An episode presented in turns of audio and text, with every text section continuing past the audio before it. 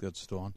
Uh, I think that's an excellent question, and I think it's probably very difficult to generalize globally in the global south what, what we are seeing because as I as I move around in my mind and experiences I've had, um, for example, in Latin America, uh, there you see strong Pentecostalism growing rapidly, and it seems, at least in my experience, that it's still a Western form of Pentecostalism although it is uh, the attraction, I suppose, of Pentecostalism in Latin America is it is trying to deal with some of the um, animistic and some of the um, very in, in, in, demonic activity that people have seen for so long in their cultures, and it comes in with with a great deal of passion and, and fervency. But l- behind it, it, it also leaves other difficulties, and I think this lack of theologizing amongst many of the uh, local communities is a problem. But at the same time, what I have seen is in indigenous communities who are, who are who are different to Latins. Indigenous people in Latin America are the original people. The Latins came from Europe.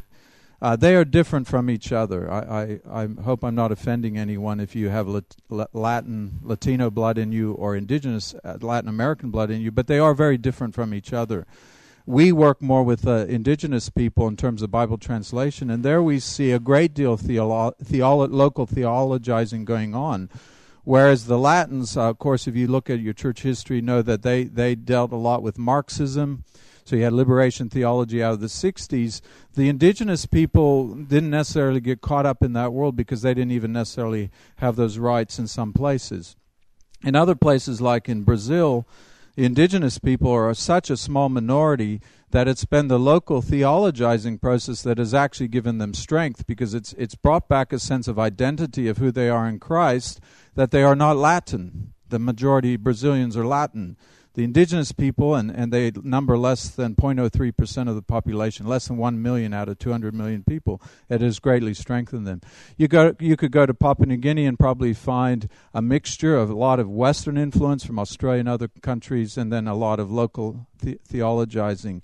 It seems that when you're in an urban sense, often the theologizing and the church forms and all that take place seem to have incredible Western influences upon them. The Hillsong Church of Australia is now a global product, a global experience that's shipped globally, and you meet people wherever you go in the world who know about Hillsong. But in Australia, where we live, and I'm not a, I don't go to Hillsong Church, I can also tell you the other side of it that can leave people kind of uncertain if they don't stay within that framework.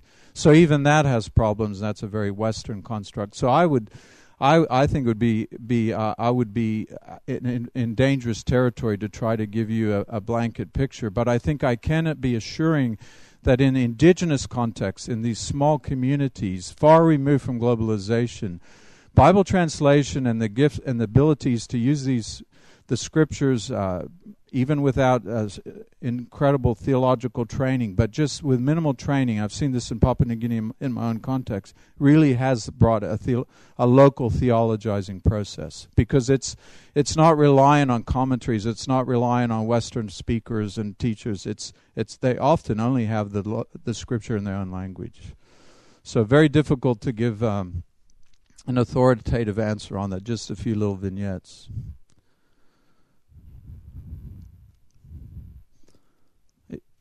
I, I'm not sure I've settled the issue.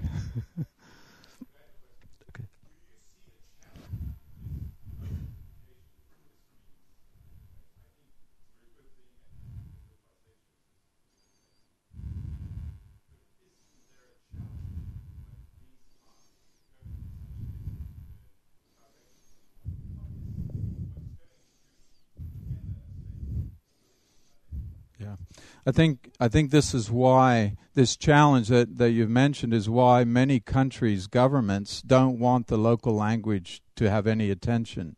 Because then they can somewhat control its society. China, for example, the communist government of China actually denies how many local languages there actually are. Christian linguists suggest over 400. Officially, China says 55 and with Mandarin, of course, and its dialects being the ma- major one. And that, that is really more an issue of control, keeping everyone together rather than li- allowing this fragmentation of identity and local local context. Much harder to run a country when you've got, like Papua New Guinea has 800 languages. That's a difficult country for the government to run because there is no one language that dominates. It's unusual to other countries where you might, in Indonesia, for example, have Bahasa Indonesia, so the government can say, well, that we're going to do everything in Bahasa, and the local expressions are there, but we're not going to give them government attention.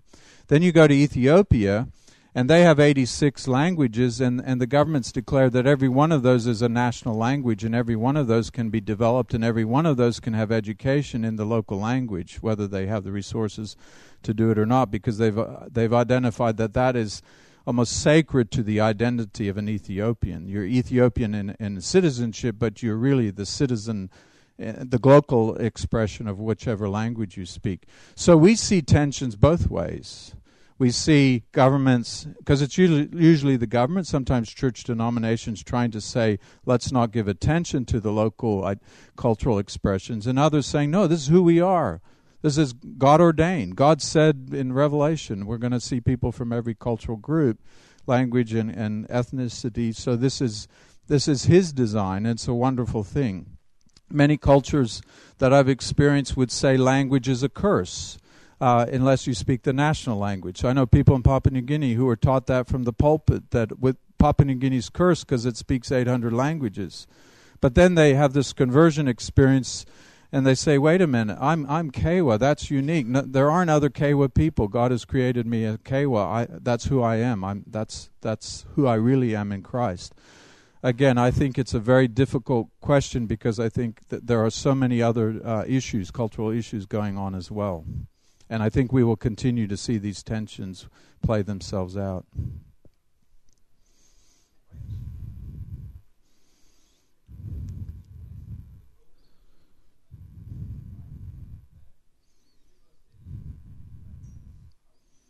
Yeah.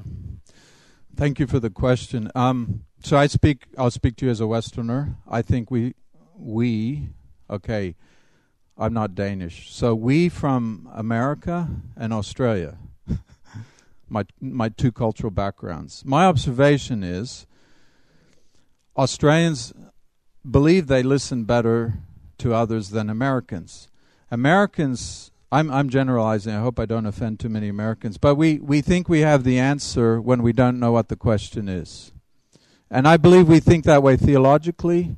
I believe a lot of our publishing in theology and other uh, or at least Christian popular literature, is assuming that our solutions, our answers, our seven steps is what everybody needs. Whereas I think if we're actually listening to the to the needs of some of these local contexts, we would find that the worst thing they need is the seven steps to this is not a solution because nothing to do with their cultural framework. My own experience in working multicultural, and I have a multicultural leadership team, and so I'll just make it very practical. Uh, the team is 50% Western, 50% non Western. When we were first meeting together, it's about 20 people, I noticed that the Americans did all the talking. The non Westerners sat there. Japanese, Koreans, Kenyans just sat there. And I thought, and some of the team thought, well, these, these are very shy people. These are highly experienced leaders. And they eventually said, you never give us the chance to speak. You ask a question and answer it just like that. We need to think about it. We need we need to go have a coffee first. We need to talk to each other. So the way we learned to listen was to create spaces, build relationship, build trust. Now that may be difficult in this kind of environment, but I think if you ever bring in theologians and mission leaders from other parts of the world, spend more time getting to know each other, listening to each other in, in perhaps smaller frameworks, building trust before assuming that um, you know they they will just immediately feel confident in speaking up and addressing you because they may not. It depends on their cultural background.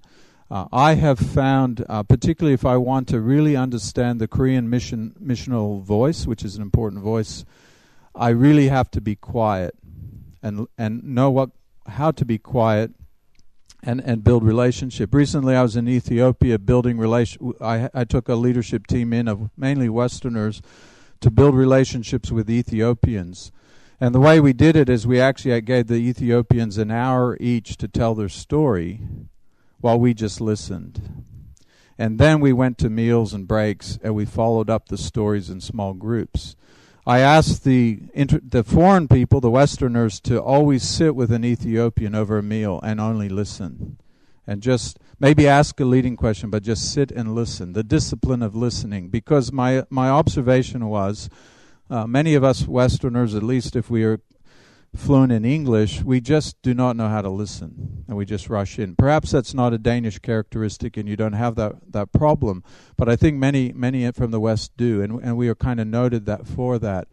It means a lot to the global South leaders I work with when we generally show we want to build relation and listen, build trust, and takes time and takes reassurance.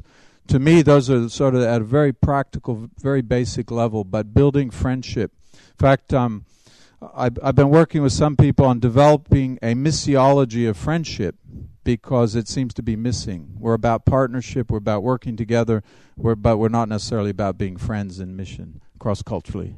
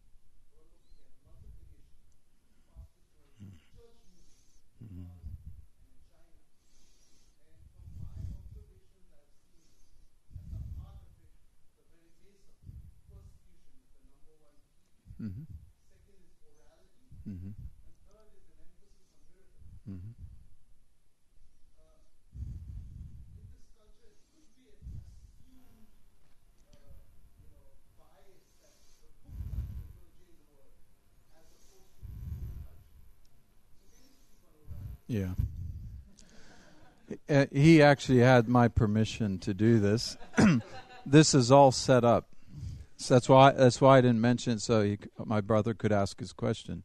Um, you know, it's interesting when you, you you understand what orality is. It's you know people who have not yet been able to learn to read and write. They come from oral cultures. The culture I grew up in in Papua New Guinea was very much an oral culture, an unwritten culture. There were no books. Uh, my parents created the first grammar, the first alphabet, the first introductory literature, etc., which is often the case. And early on, it was the belief, as you as you suggest, that a book a book culture. Our founder went to Guatemala to sell Spanish Bibles, only to discover they were useless to indigenous people. So he created uh, indigenous Bibles instead, still in print orality in the development of, of oral storying and oral strategies really i guess has been more in the last 20 25 years and many other agencies have, have premiered work in this uh, global recordings and jesus film and others using this whole visual oral medium. And i think it's it's absolutely correct as you as you suggest with your statistics that this is where this um, r- real response can be. And often i think we've found that if you can do orality well, and you and there are actually a whole set of chronological Bible stories that you translate and, and teach in, in the oral strategies, that often leads to a request for lit- literacy, and then onto that might be a fuller translation. But an opening strategy might be orality, and of course the radio Christian radio networks uh, that broadcast scripture in the local languages or national languages, that's using an oral approach as well. And I think it's a good reminder for us. We might also suggest that even today's generation is kind of not so book oriented, but more electronic print oriented or texting or whatever. So it's it's good to be reminded that we have to think very broadly. It's not just about printed books, and we need many oral uh, many oral strategies exist, and many organizations are doing incredible oral ministry. So thanks for the question.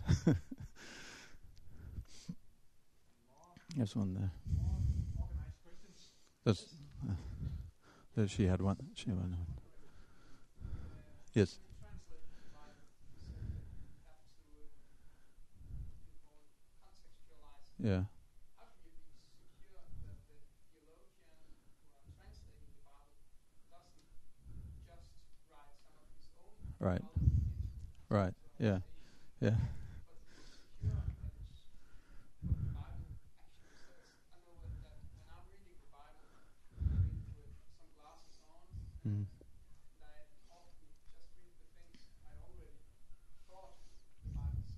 Yeah. Yeah. Great question. And and there's actually somebody sitting in your same row who's far more qualified than I to speak and if, or if you want to, you can. I can set the stage for you just quickly, but I, I, I would suggest just that's why Andrew Walls says it's translation is the art of the impossible. From a human perspective, it's very difficult to keep your biases out. Same time, uh, translation consultants are highly trained, understand the original biblical languages, and they're the ones doing the final checks, at least in our organizations, before anything can be printed. It's also important to have community support and church support from the local communities, and they have to agree on the key terms that are being used. So it moves it beyond the role of one individual doing a translation versus a whole community response. I think it's, for example, why you have difficulty with, uh, you may have, some would have difficulty with the message in, in, English, and I assume it might even be in Danish, as a translation. It's actually paraphrased by one person, Eugene Peterson. Whereas other translations, like uh, actual translations like the NIV in English, was done by a whole committee representing all kinds of different denominational perspectives, so that no one could bias the other. And so, a community response in local languages is also very possible with the various churches working together to guide the translators. The translators will often come as representatives of these different churches. So we've moved beyond one person influencing a whole translation to the churches working together, but always check back with with a consultant who who speaks and fully understands the original languages and can look for those tricky theological issues that will pop up. But as I said, uh, or if you have something else you wanted, he, this this gentleman would be the the best one to answer if if you wanted to.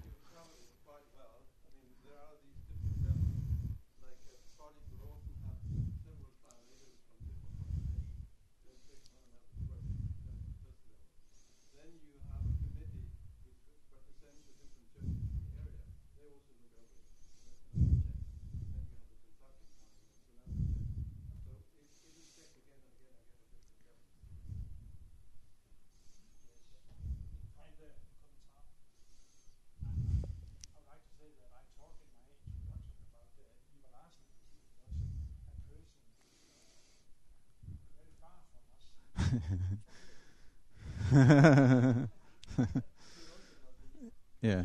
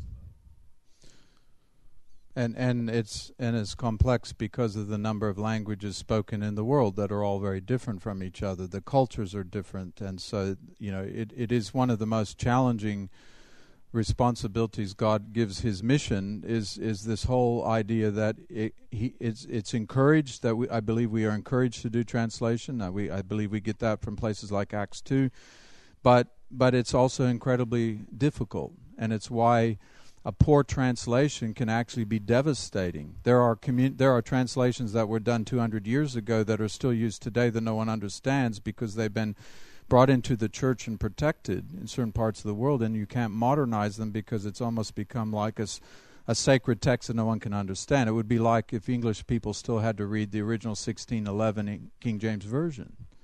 No one would understand it, but that would be still seen as well. That's the sacred text. That's what we have to, and you would lose lose your gen, younger generation. And so the ability to revise and renew and do younger uh, translations for newer generations as languages shift. All of this is just this ongoing process that that really will not end until till God uh, till Christ returns or uh, we reach the end of the age. It, it will just keep happening. But the uh, commitment to a high level credibility of translation uh, uh, by very well trained people, at least uh, doing the consultant checks, is something we have to stick with because otherwise we will get translations that are very inadequate or very poorly done.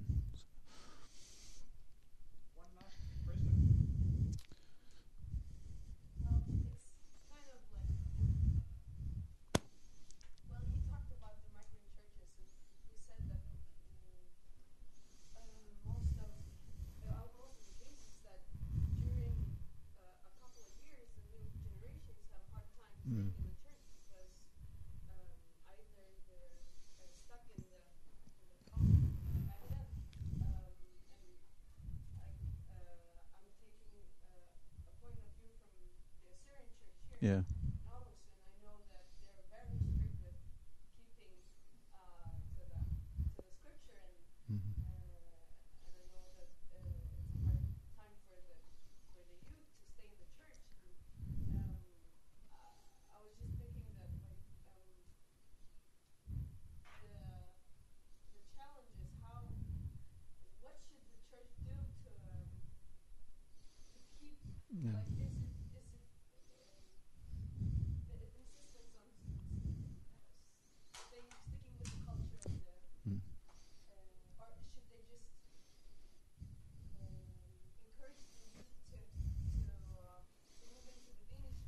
Mm. Yeah.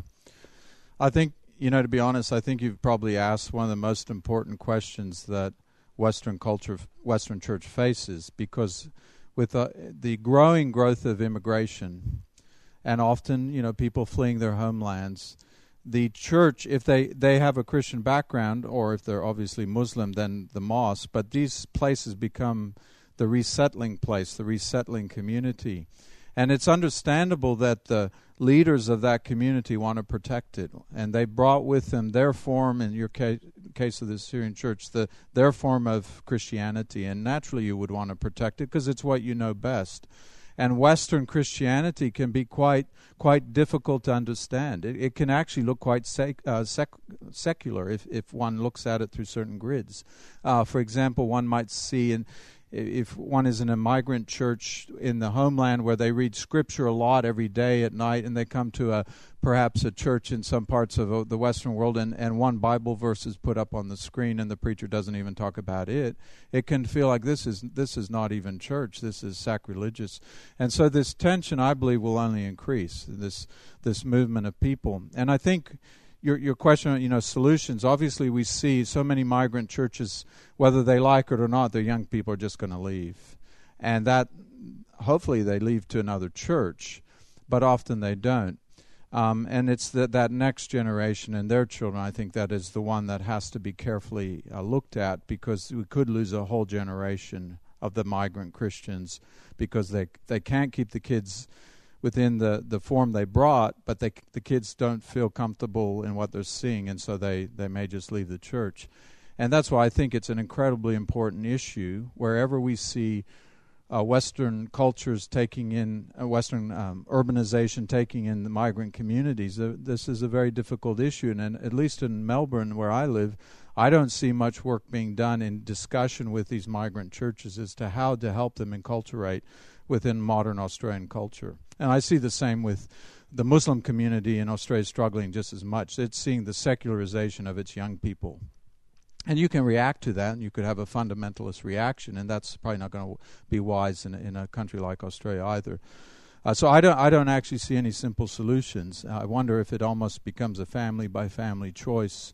But um, I, I wonder if in some cities, you know, it will be more of an international church is developed, and there the people feel quite comfortable. And the one I was in Stockholm yesterday actually had lots of international people in it, and they obviously felt quite comfortable in that in that community. So, great question. Maybe that's where you need to do some theological work to figure out what what might be a better way for the future, because it's not an issue that's going to go away. Thank you very much.